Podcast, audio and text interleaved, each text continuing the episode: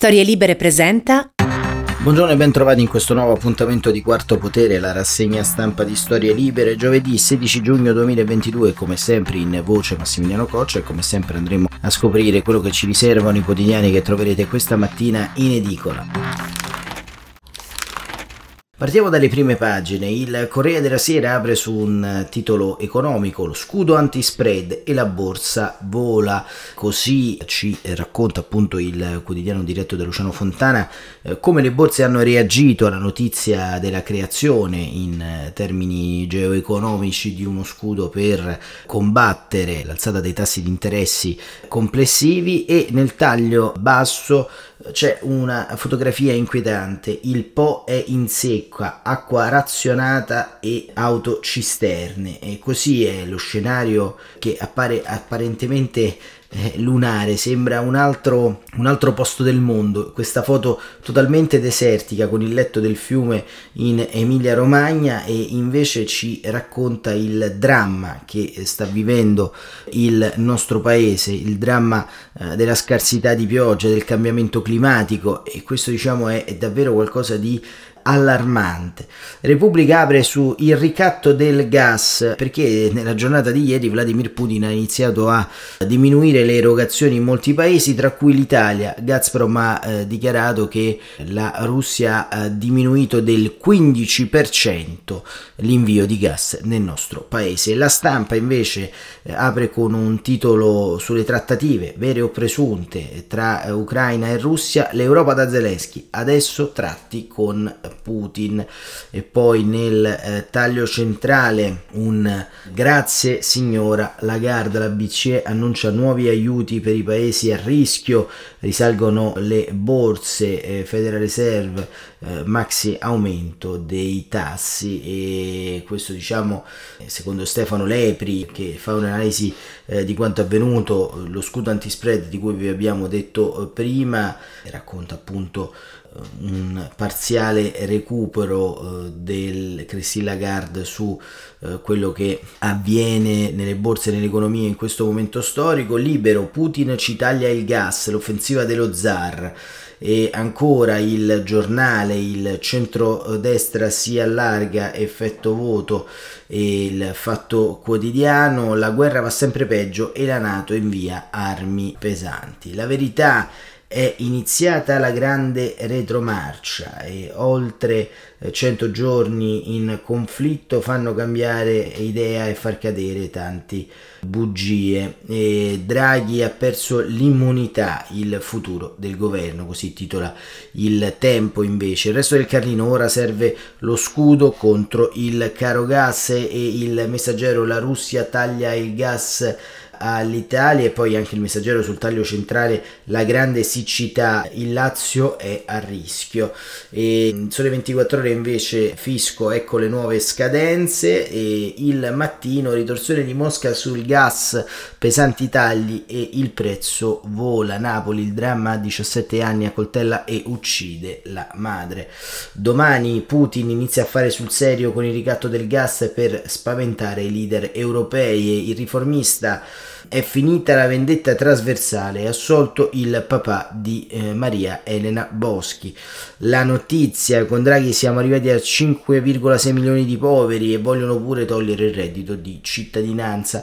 Il manifesto miseria e eh, povertà, e anche qui il manifesto apre sui dati delle nuove povertà che dopo l'emergenza Covid hanno ripreso la loro corsa nel nostro uh, paese. E sul dubbio un'intervista a Maria Elena Boschi, gogne, sessismo e fango contro di me e mio padre il peggio, Di Maio si scusi e il um, foglio invece apre su appunto la piccola posta di Adriano Sofri, armi, armi e ancora armi e è la risposta, scrive Sofri, alla domanda cosa manca oggi in Ucraina e se è vero che servono anche le preghiere, come dicono Papa e Cardinali, è anche vero che non aiutare chi ha aggredito significa darla vinta all'aggressore. E questo è eh, il titolo di apertura, insomma il sottotitolo del foglio e avvenire poveri in assoluto, anche qui la notizia appunto il rapporto sulla povertà e, ma entriamo un po' all'interno della rassegna stampa odierna e andiamo a, a vedere appunto come questi temi vengono declinati nelle pagine interne e perché qui abbiamo vari, vari temi come, come avete visto ma eh, forse quelli più interessanti oltre ovviamente allo scenario eh, economico sul, con lo scudo anti-spread e con eh, diciamo quello che sta accadendo all'interno della Russia risiedono pure sugli effetti di questa guerra sul Cremlino perché se da un lato appunto il cosiddetto diciamo muscolare esibizionismo di Vladimir Putin eh, da un lato taglia il gas al nostro paese ad altri partner europei dall'altro continua la sua avanzata nel Donbass in verità in casa mh, non va per niente bene. E ci racconta Marco Imarisio l'economia in difficoltà del Cremlino eh, sul Corriere della Sera il Cremlino va tutto bene ma le sanzioni colpiscono duro. Sorridete gente sorridete. D'accordo ormai Dmitry Medvedev non fa più testo ma i suoi messaggi mattutini estremizzano per eccesso di zelo e per le posizioni del Cremlino. La tesi dell'ex presidente russo che una serata seppellirà le sanzioni decise da nonno Joe si rivela invece in linea con quanto detto ieri dal premier Mikhail Mushtin all'apertura del forum economico di San Pietroburgo che fino all'anno scorso rappresentava la grande vetrina internazionale internazionale del paese. Stiamo dimostrando di avere risorse per continuare il nostro sviluppo, ignorando tutti i tentativi di frenarci, di arrestarci, di farci tornare indietro. La pressione dei nostri nemici non sta producendo alcun risultato negativo. Va tutto bene, la parola d'ordine è questa. La scorsa settimana alcuni dipendenti di una banca sono rimasti chiusi per ore nell'ascensore di un grattacielo della City di Mosca. Ieri i media statali hanno scritto che a causa delle sanzioni mancano i pezzi di ricambio per riparare gli ascensori ad alta velocità e siccome si guastano spesso non restano che le scale.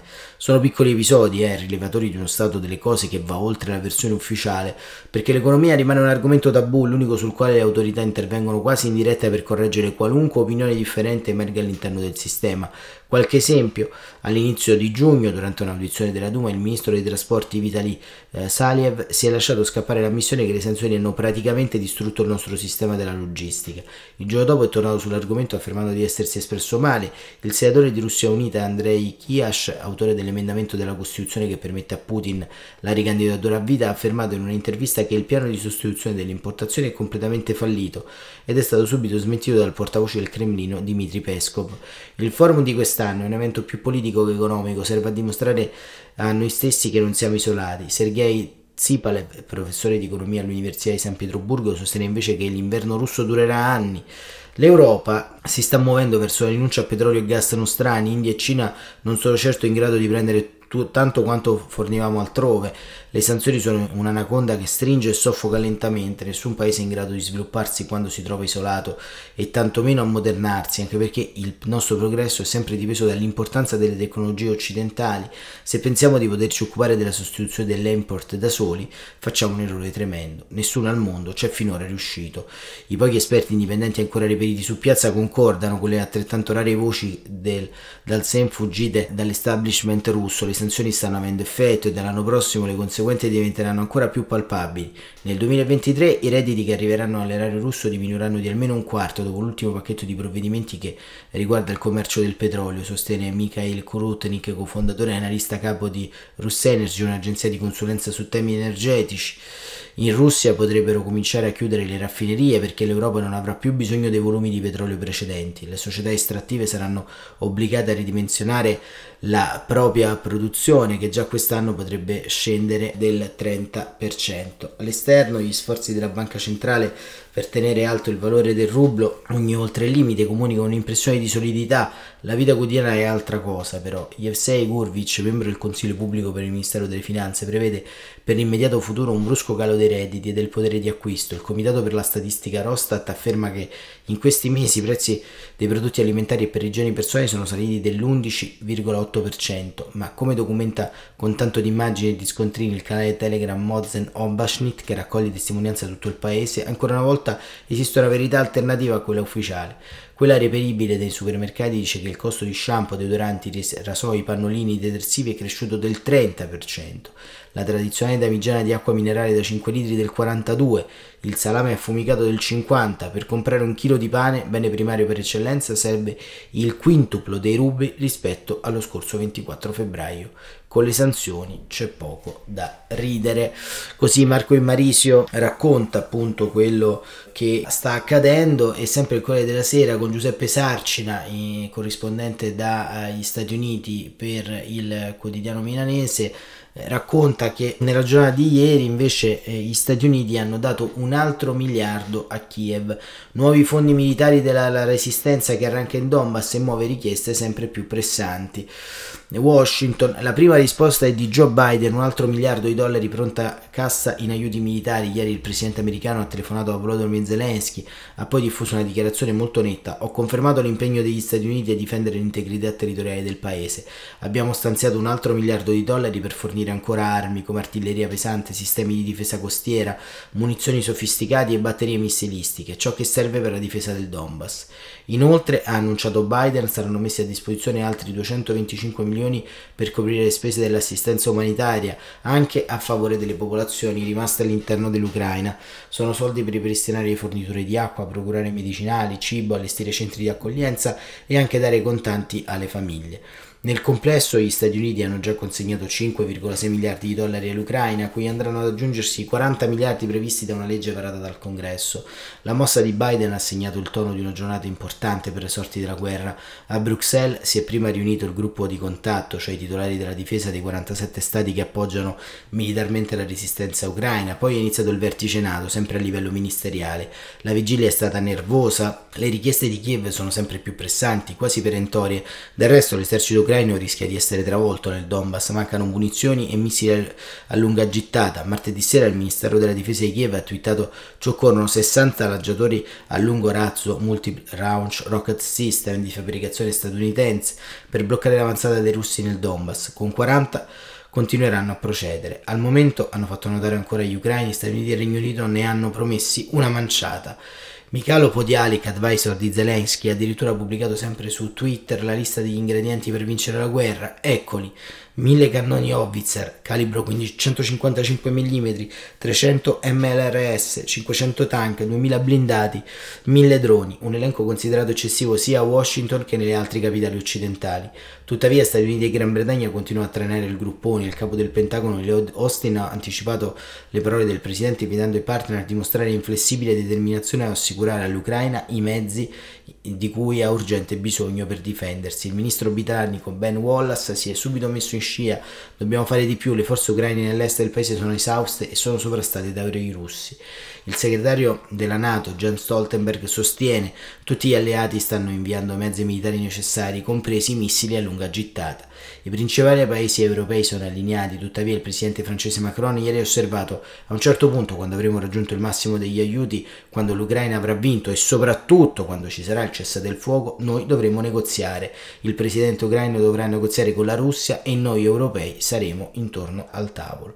A Kiev si teme che Francia, Germania e Italia vogliano in realtà rallentare il sostegno. Oggi i tre tenori Macron, Scholz e Draghi si spiegheranno direttamente con Zelensky con un viaggio lampo nella capitale ucraina. E questo diciamo che è il eh, sentore di quanto sta avvenendo ed è anche un po' la lettura giusta delle parole del presidente francese Macron.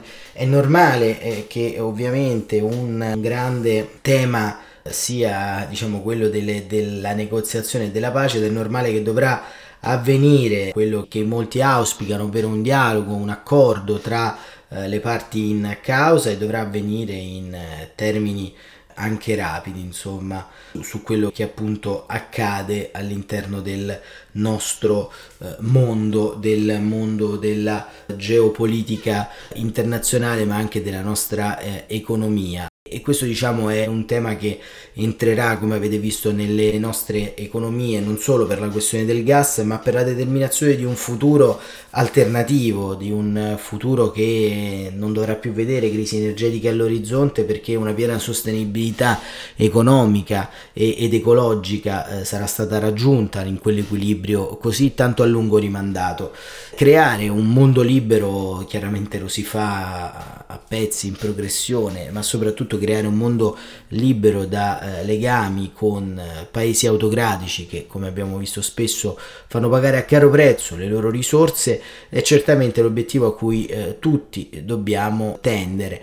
Ma eh, diciamo in questo momento è un uh, tema diciamo importante perché entra all'interno del nostro portafoglio delle nostre intime riflessioni quotidiane su come arrivare alla fine del mese e l'allarme, ad esempio, che lancia Confindustria sulle pagine del Messaggero è che sull'Italia il caro bollette pesa più che nel resto d'Europa.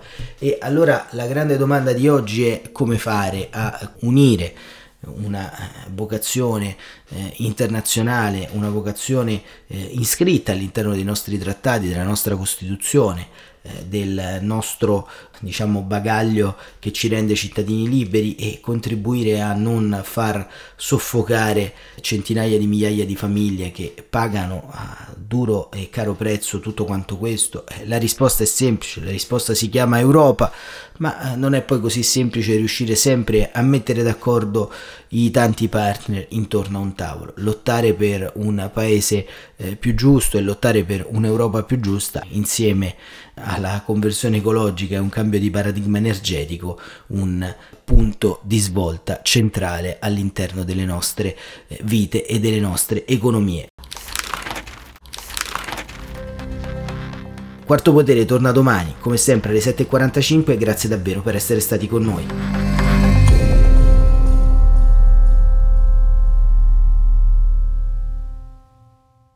Una produzione storielibere.fm di Gianandrea Cerone e Rossana De Michele. Coordinamento editoriale Guido Guenci.